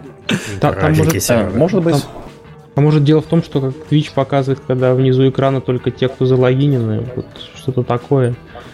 Возможно, вам он показывал полторы тысячи, но я смотрю, что на Твиче в пике игру смотрел. Понятно, что не на одном стриме, но вот вы говорили, что у вас было два больших стрима одновременно. Нет, ты говоришь да. именно про Twitch Play стрим? Нет, я говорю потом? про в целом. А, говорю а, на про да. 40 с половиной тысяч в пике смотрела. Там параллельно да, был да, еще парень, который играл 15 часов подряд вместе, mm. параллельно с нашим Twitch Plays, и они закончили игру буквально... Вот его смотрел как раз, по-моему, 30 тысяч. И они закончили буквально в пределах нескольких минут одновременно. Да, там живой человек решил устроить марафон, против, против Твича, да. Слушайте, а игра же еще не была заведена, как он а, Мы послали буквально нескольким э, стримерам копии, буквально mm-hmm. парочки. И не думали, что кто-то будет так ажиотажно на это относиться. Но конкретно вот этот чувак, он нам на Твиттере написал, по-моему. Говорит, ребята, я хочу. Ну, окей, на. И он начинает играть как бы на день позже, чем э, Twitch начал, и он продолжает играть, и мы как бы здесь ложимся спать, и, а он вовсю играет. Без проблем. Это как Гарри Каспаров против Диблю. Да, но тут такая забавная вещь вышла. Э, как бы это все классно. Э, фидбэк от индустрии был универсально позитивен. Там куча людей сообщения писали, когда мы Twitch Play запустили, когда пресс-релиз вышел. Но я помню, вот э, после ночного самолета, ну, то есть, получается, э, ты садишься в самолет, спишь и выходишь утром и не понимаешь, что происходит, потому что ты не спал всю ночь, да? Ну, как бы утро. Я помню, я при, приезжаем в наш офис в Сиэтле, я сажусь, думаю, ну, сейчас посмотрю форум, э, все будет нормально, и пойду спать. Открываю форум на Steam, и там просто мрак. Я помню вот эта паника у нас в чате, типа, а, всем не нравится, что-то такое. А что случилось? Это какой-то баг был в кэше, по-моему, э, стимовском. А, и почему-то не было четко ясно, что а, это предзаказ был на Steam странице. И люди думали, что они покупают игру, потому что сейчас в нее играют на Твиче, и не могут играть в игру. И потом пишут зловесные, зловесную тему, типа разработчики, паблишеры, все сволочи, умрите, потому что я, не, я хочу играть в игру, но я не могу. Вообще, Twitch это вообще такая херня, и бла-бла-бла-бла-бла. Вы держите, держите было... игру в заложниках. Да, да, да, мы держим игру в заложниках. Но э, я, я примерно понимал, э, как это приглушить, потому что у нас была очень-очень похожая ситуация со спидранерами, когда мы добавили DLC на ютуберов, а тогда вот ютуберы все не нравились э, стимовскому хардкорному сообществу. Ой, в этой игре PewDiePie, мне все, оставлю плохой отзыв и буду говорить всем своим друзьям, чтобы не покупали. Сейчас к ютуберам как бы все более привыкли, а с Твичем такая вот еще есть э, очень предвзятость, типа, если, о, Twitch играет во что-то, все, это, это буду покупать. Здесь вообще можно материться? Я не знаю. Можно. Можно, можно окей. Лучше не нужно. Ну, в нужных местах. На, на английском можно. Не, на английском как раз нельзя. Так, слушайте, определитесь. разделились вообще. Не, у нас там explicit рейтинг дают, если на английском а, материшься. Ага. Вот, я приземляюсь с отпуска, запустили мы это все перед тем, как сели на самолет. Э, Никита со Славиком были онлайн, э, во все это менеджере. Садимся и думаю, сейчас буду спать. Не, не спал, потому что пришлось вот с этим всем бороться, менеджить, Э, пытаться как-то разрулить э, этот пиар. И в итоге, что мы сделали, это мы э, объявили наш, нашу как бы бэкап-дату. У нас она была, но мы ее мы не говорили, что она у нас есть. Мы говорили, что мы релизнем Steam-версию только если Twitch ее победит. Но на самом деле нам Valve поставил бэкап-дату, это 25 января, то есть не позже 25 января релиза. Потому что это у них по легальным соображениям им нужно было это иметь. Когда мы это объявили, тогда как бы все успокоилось, и люди смирились с тем фактом, что Twitch Plays Club это, это крутая вещь. Но я помню, первые сутки это было довольно-таки тяжело. Там вообще был мрак, там люди э, собирали... Мы вообще думали, что все, все пропало, потому что там создавались топики на форумах, где люди говорили, давайте бойкотировать. А, я приду и призову 10 своих друзей, которые вам поставят негативные отзывы. А, был топик, где люди э, шли строем на метакритику и пытались там писать нам негативные отзывы. То есть, ну, собирались написать, когда игра зарелизит. Потому что, слава богу, Metacritic не дает заранее писать отзывы, пока игра еще не в релизе. Вот, то есть мы думали, ну все, мы нас погребут под этим слоем да, негатива. Прогадали мы. Но на удивление вообще ничего. Вот релиз и, и вообще, я даже, по-моему, ни одного, ну, может быть, один отзыв был, вот, негативный на этот счет, но Ну, давайте расскажем про то, как релиз был. То есть вот после того, как Майк свою армию собирал, у нас было реально, ну, часа 4, чтобы зарелизиться, да, потому что Э, мы знали, что до 5 вечера по PST, Pacific Time, нужно зарелизиться, потому что Valve не будет в офисе, и надо будет ждать до понедельника. И у нас была такая ситуация, мы как бы можем, ну, органически, пускай они играют, они пройдут где-то в субботу днем, и потом игрушка пролежит два дня, по сути, без релиза на Steam. И это э, мы подозревали, что очень э, не понравится нашему сообществу, которое тогда уже там враждовало, типа, а, сволочи, э, сгорит они билды и все такое, да? А, но в итоге мы, э, как, ну, Майк всем, всех собрал, э, помог, и мы зарелизили ровно вот в обед. Я просто помню тот момент, когда мы выбрались из дома, не спавшие, уставшие, Э, идем, ну, тут рядом бургерная есть, берем бургеры, смотрим на телефонах на Twitch Stream, и они уже почти там. И в, в скайпе все пишут, а релизимся. Я такой беру этот бургер, бегу назад, спринтую, одновременно звоню в Valve, там тоже э, наш аккаунт-менеджер сидит, кушает. Такой, блин, что, опять? И получается, у нас был самый короткий э, период приордеров в э, истории Steam, насколько нам известно. Два дня да? 36 часов, да. 36 часов. А, 36 часов, да, да. Ну а зачем? В принципе, и так неплохо получилось. Да, и как только мы зарелизились, э, вот так, тогда комьюнити стало очень э, позитивно, потому что, ну, в принципе, все, все э, обозрелись, потому что они не могли поиграть в игру, и они не знали, хорош, хорошая ли будет игра. И, ну, очень помогло, что игра была хорошая после релиза, и как, как всем стало известно. Окей. А, рассказали историю, теперь давай детали. Как вы договорились, чем я понял, вы написали им письмо. Как вы договорились вот с летсплеерами, ютуберами и, и, и прочими людьми, которые организованы, чем Twitch и более независимы? То есть ты конкретно говоришь про э, то, как мы заставили сотни стримеров играть в игру, верно? Ну да, то есть я подозреваю, что там имела речь, имело место там шотган и угрозы прилететь и набить морду, но хотелось бы деталей. Ну, э, здесь конкретно работает то, что э, мы уже сколько? Три года. Ну, мы начали работать с ютуберами плотно три года назад. Потихонечку это перешло в стримеров. У нас ну, просто это, это банальные людские отношения. Есть э, куча людей, с которыми постоянно общаемся, э, которым отсылаем билды, они в них играют, стримят и так далее. А здесь помогло то, что э, вот отношения с Твичом у нас очень хорошие. Мы постоянно на их сцене тусуемся, э, как общаемся э, и пытаемся придумать новые оригинальные вещи, да. Э, и вот благодаря тому, что это была такая новая история, которую никто еще не делал, и она достаточно сумасшедшая, э, это было очень легко пропичить стримеров. Потому что как только мы рассказали эту идею, все, кто начинали стримить игру, они говорили о том, как Twitch Plays Punch И это очень легкий как-то conversation starter, то есть легко начать дискуссию, да? Mm-hmm. А ну, здесь в плане самого маркетинга, но здесь все стандартно. Но э, есть список Twitch стримеров, отсылаешь им ключ. Потом идешь на Twitter, абсолютно всем на Твиттере пишешь. И так получилось, что у нас был вот этот снежный эффект с Party э, Hard в августе, и он перевалился в снежный эффект в январь на Punch Club. Тут, тут ракетной науки как таковой нету. Mm-hmm. Uh, rocket Science, окей, okay, я yeah. переводил. В общем, главное регулярно пить э, стоп тут, тут Лера, да, пишет в чате, что бухать с Твичом постоянно. Ну, как бы да, это, это леской бизнес. Здесь ничего такого нету. Если я знаю человека, который отвечает за что-то, если и он знаю, приятный он человек, пьет. и знаю, что он пьет, то да, мы с ним просто будем пить, тусоваться и э, придумывать всякие интересные вещи. А также здесь помогает то, что э, Twitch был куплен Амазоном, а с Амазоном мы работаем уже с самого начала, по-моему. Мы, над ним, мы с ними работали над э, этой их микроконсолью, которая э, Kindle Fire TV. Э, на их планшеты одни из первых игр поставили. И благодаря вот той, э, тем бизнес-отношениям, которые мы с ними построили, э, мы можем повлиять на Twitch, получить контакты там и с ними организовать что-то интересное. Но серьезно, вот все, кто вот сидит дома, разрабатывает игры и думает, как же мне вот получить контакт с этими, контакт с теми. Ну, просто, во-первых, имейте английский. Без английского никак здесь нельзя. Ну, просто вот нет. А, если у вас есть английский, то, ну, учитесь пить. И пейте с Я думаю, на этом закончится карьера гейм-девелопера после этого учитесь пить. Как бы да.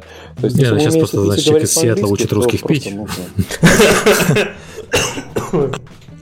Не успеваю микрофон выключать, когда кашляю от смеха. Окей, а, Дальше, у вас пошла игра, у вас пошли хорошие продажи, вы сейчас заявили тысячи, из них как минимум 80 тысяч это продажи на Steam, как я понимаю. А, на App Store надо, кстати, тоже посмотреть, просто не тормозит немножко. А, у вас, очевидно, по рейтинге я вижу, вижу, что пошел немножко вниз, ну, user score. То есть, э, и основная из которую я вижу на в списке оценок, это то, что это либо люди жалуются, что это же мобильная игра на ПК, либо люди жалуются, что а где мой файтинг? вот и как со всем этим работаете? Ну, на самом деле есть еще там жалобы конкретно по балансу, кому-то не нравится именно не то, что это не файтинг, а просто кто-то не ожидал увидеть ну, какую-то серьезную игру под этим, потому что под капотом у нас получилась, ну, довольно такая хитрая механика и математика всего этого. Ну, знаешь, я честно, я сам когда начал играть, я ожидал, что это будет больше аэрософтовскую, то есть она достаточно, что будет достаточно легкая и смешная и проходит за пару часов, а она там оказывается достаточно злая по балансу. Ну вот, ну, да. Да, там надо правильно выбирать скиллы, читать их, и там даже формулы есть кое-где, и люди к этому оказались очень зачастую не готовы, то есть они все пытаются просто качать цифры, но это наша тоже ошибка, потому что мы их вынесли в самый, самое видное место, вверх экрана, и все считают, что они самые важные. И мы уж там пытались как могли донести для людей, что кроме вот этих основных характеристик есть еще скиллы, которые ты используешь в бою, и что вот правильная комбинация этих скиллов, она позволяет тебе даже более сильного соперника по характеристикам одолеть. Но людям все равно это не до конца понятно, и очень много жалоб на то, что вот у меня все циферки больше, чем у моего противника, а я все равно его проигрываю. Ну, ты же не скажешь человеку, что ты проигрываешь, потому что ты дурак. Не выбрал какую-то фигню. Вот. Ну, отвечая на вопрос, что мы с этим совсем делаем, мы вот с первых секунд релиза, мы с Никитой просто Жили обитаем на, форуме, на да. форумах, на вот, страничке с ревью и просто пытаемся абсолютно всем отвечать. Если да, люди очень, люди очень хорошо на это реагируют, и даже если какой-то прям негатив-негатив, когда они вступают в дискуссию с разработчиком, то через несколько сообщений они уже заметней становятся спокойнее, как-то лояльнее и начинают уже все этот, этот, этот какой-то негатив, он переходит в плоскость такого обсуждения, что, а вот как, как вы считаете, чтобы, что нам можно сделать, чтобы это избежать, что сделать лучше. И когда люди начинают предлагать какие-то свои идеи, еще кроме этого видят, что мы что-то реализуем в новых апдейтах, какие-то фишки по балансу, которые они сами там на форуме обсудили и решили, что так круто было бы сделать, очень сильно сразу падает вот этот градус какого-то негатива, и многие люди меняют даже свои с негативных на позитивные. Да, тут на самом деле вот мы уже научились определять категории вот этих людей, которые там на форуме пишут и в обзорах пишут. То есть обычно, если человек э, пишет, что игра ему не понравилась, игра дерьмо, но он это как-то аргументирует, э, то есть ты и особенно если он многословно это аргументирует, то очень часто этот человек оказывается э, ну, весьма разговорчивым, и с ним можно найти контакт. Э, и иногда его действительно удается и переубедить. Более того, у нас вот есть несколько людей сейчас на форумах, которые начинали с того, что они приходили к нам на форум и писали вот так громадные телеги, где говорилось о том, какая везде вообще все неправильно, все плохо, и ваша игра полный шлак. А потом, после определенной дискуссии с нами, вот да, они а, обратились а теперь... в наших адептов и теперь вере. ходят за нас по всем темам на форумах, и людям что-то объясняют и рассказывают, да нет, ты не понимаешь, что на самом деле вот тебе нужно вот играть так и так. То есть, ну вот удивительно. То есть я раньше слышал про эти истории, что люди такие вокальные, их можно обратить в свою веру. А вы действительно так. И теперь выполняют половину нашей работы. Забавно получилось. Ну, да. это правда, что ну, если да, удастся переубедить... такое есть. Человек, которому не нравится, нас... это... А. Продолжай. Да, если удастся переубедить человека, которому не нравится, то он будет сам э, лояльным сторонником. Как и наоборот, кстати. На, на, наоборот, мы не пытались. Ну, для, для чистоты эксперимента можете попробовать. не рекомендую, конечно. У нас наоборот было парочку раз. Потому что у нас в спидранерах и в других играх там есть и люди, которые там наиграли ну, по 800 часов, и э, после определенного апдейта пишут, ой, не, игра теперь давно, не играйте, мне вообще все. А здесь действительно так получилось, что а, люди, они эм, не, не равнодушны. Вот, что здесь самое главное было. То есть э, люди либо любили, либо ненавидели. Никто не стоял сбоку. И это помогает сделать такую дискуссию, которая ну, оживляет форум, И я заметил, что где-то вот ну, через день-два после релиза куча людей начали защищать дизайн, выборы дизайна в игре. То есть кто-то там пишет это огромное-огромное сообщение, что вот это, это не так, это не так. А другой человек подходит и начинает защищать. И начинается такая дискуссия, и не понять, кто прав, а кто не прав. Самое главное, чтобы в таких ситуациях э, сообщество не стало просто на одну сторону, типа там зажигаем разработчика, э, и э, не было такого, как хейт-трейна, когда ну, поезд едет, и его невозможно остановить. Да. Окей, да, извините. А, Давайте тогда поговорим про то, какие выводы сделали по геймдизайну, и, наверное, на это будем прощаться. То есть, что вы выяснили э, в процессе, что исправите в игре, что исправите в будущих проектах, вот на основании панч-клаба. Если что-то уже выяснили. Я понимаю, что 10 дней рановато, но все равно. Нет, ну что-то что мы выяснили. Мы выяснили прежде всего то, что очень сложно одновременно сделать вот игру для себя и игру, которую ты там будешь играть, и так как мы со Славой все-таки считаемся некоторыми хардкорными геймерами, то мы какие-то механики и вот глубину этих скиллов заложили такую, чтобы там было действительно какой-то возможности для тактических решений, чтобы это было вариативно и интересно. А при тех продажах, вот при, тем, при том покрытии, которое мы получили из-за Твича и так далее, очень много людей пришли, которые, опять же, посмотрев на наши скрины, подумав, что это такая легкая игрушка типа Kerasoft, они купили, и вот не поняли наши идеи, и мы оказались нашим всем балансом и со всей нашей игровой механики не готовы к такому, скажем сказать, массовому пользователю. И во многих местах у нас торчали такие недружелюбные штуки, которые мы в последних наших апдейтах по максимуму пытались сгладить и сделать ее более, как скажем, массово ориентированной. То есть не на хардкорных игроков, а для именно для более широкой аудитории. То есть мы очень много вещей понерфили. То есть у нас были ограбления на улице, когда если ты накапливаешь много денег, то тебя завидной периодичностью начинают грабить и отбирать эти деньги. И некоторые люди просто писали на форумах, что я сделал это 9 раз, и на 10 раз меня опять ограбили. И вот у них не возникала идеи, что они что-то делают неправильно, и что-то надо как-то закачаться, чтобы дать отпор грабителям. Они просто нас хейтили. Если бы это был один человек, то ладно, но это была целая такая значительный процент, и нам пришлось понерфить этих грабителей, сделать их не такими не такими частыми. И вот после этого люди успокоились и сразу вот этот процент негативных комментариев с этим, сразу он исчез. Ну, и вот... на, на самом деле, вот он, я хотел еще про другое сказать, что, ну, он не то чтобы исчез, он стал меньше сейчас, да. Но, например, у нас просто в игре действительно есть какие-то такие механики, которые, э, может быть, не слишком э, иногда даже приятно, я бы сказал, человеку, да, то есть вот наша даже основная механика, когда ты, у тебя есть сила, ловкость, выносливость, но каждый день они в конце дня чуть-чуть падают вниз, чтобы ты не, не смог там прокачаться до бесконечности, вот, и люди очень многие не готовы к такой механике и начинают ее хейтить. Хотя потом, если они разбираются в игре, они понимают, как бы, зачем это и что это в этом есть определенное преимущество, что с помощью этого даже можно какой-то как-то респектнуть своего персонажа в, э, в другую там характеристику. Вот. Но именно массовый пользователь, э, он вот такие вещи, когда первый раз видит, он ему они не нравятся. То есть Э, я не знаю, насколько это может быть советом на будущее, но, по крайней мере, когда вы вводите какие-то такие механики, которые могут агрить людей, то есть нужно четко отдавать себе отчет, что реально придут эти люди и начнут на это агриться, и вы будете огребать э, в отзывах э, негативные отзывы за вот это.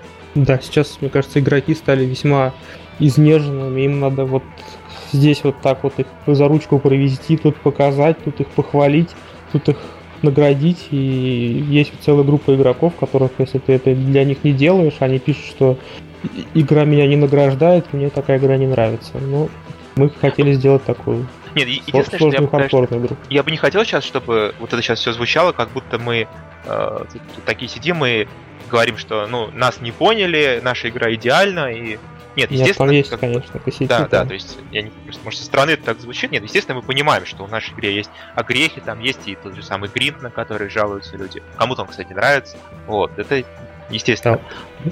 Но вот такие вещи, я не знаю, их нужно как-то заранее, наверное, продумывать и пытаться э, оборачивать вот таким толстым-толстым да. слоем пупырки. О чтобы люди пупырышки, да. Да, не, не слишком сильно бились. То есть, вот такой пример, еще вот Никита сказал про ограбление, а я скажу у нас есть еще другой момент.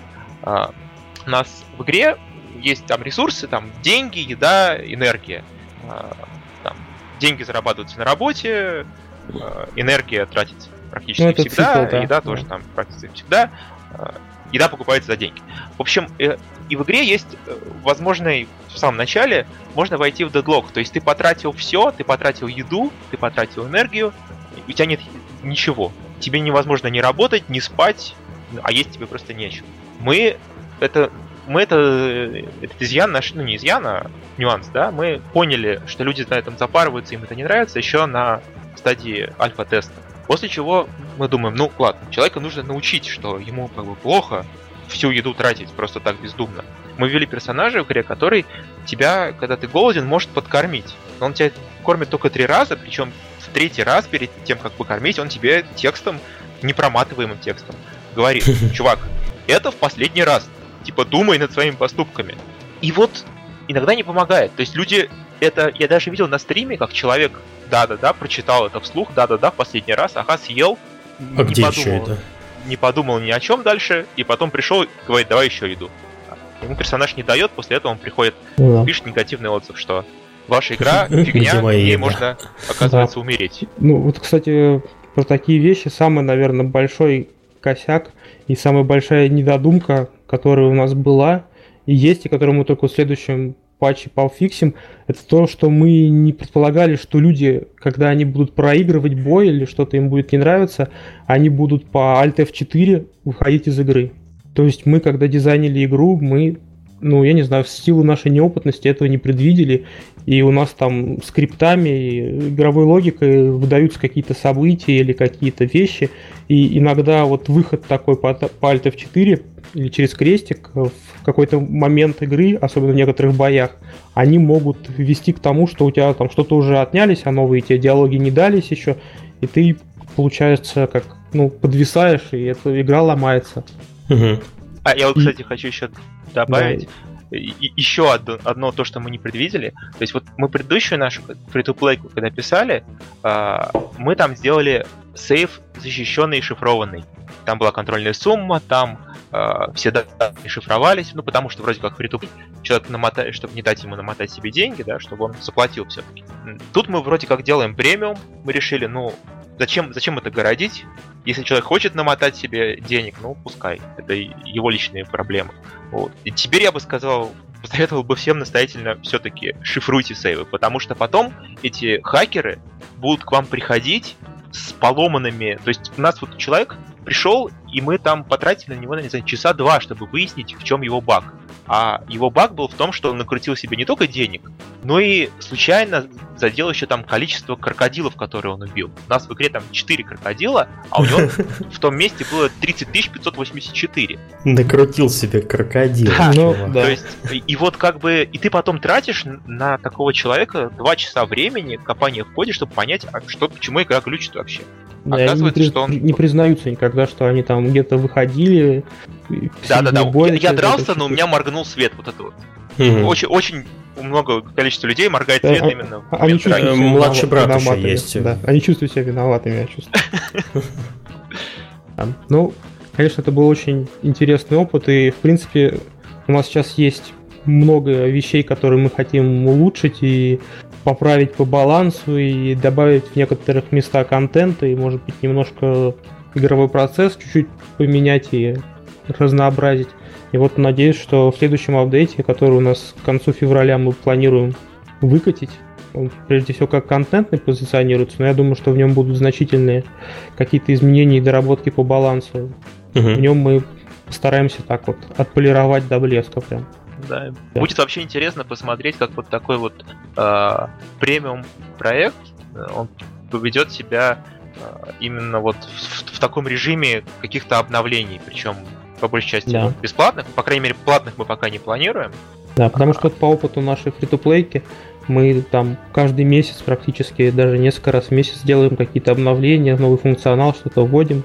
И я так понимаю, что это имеет положительный эффект, и не знаю, возможно, здесь тоже сработает.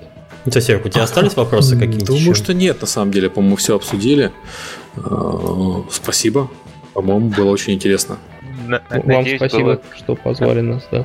Полезно, интересно, да. Спасибо. Да, спасибо большое. Будут еще какие интересные темы, приходите, ребят, рассказывайте. Нас. А, спасибо всем, кто слушал. Э, у нас следующий подкаст мы еще не знаем, про что будет, поэтому если у вас какая-то хорошая тема, присылайте обязательно. Э, да, с новых встреч. Следующий подкаст будет 28 января, если я не ошибаюсь, ты уже вернешься, да?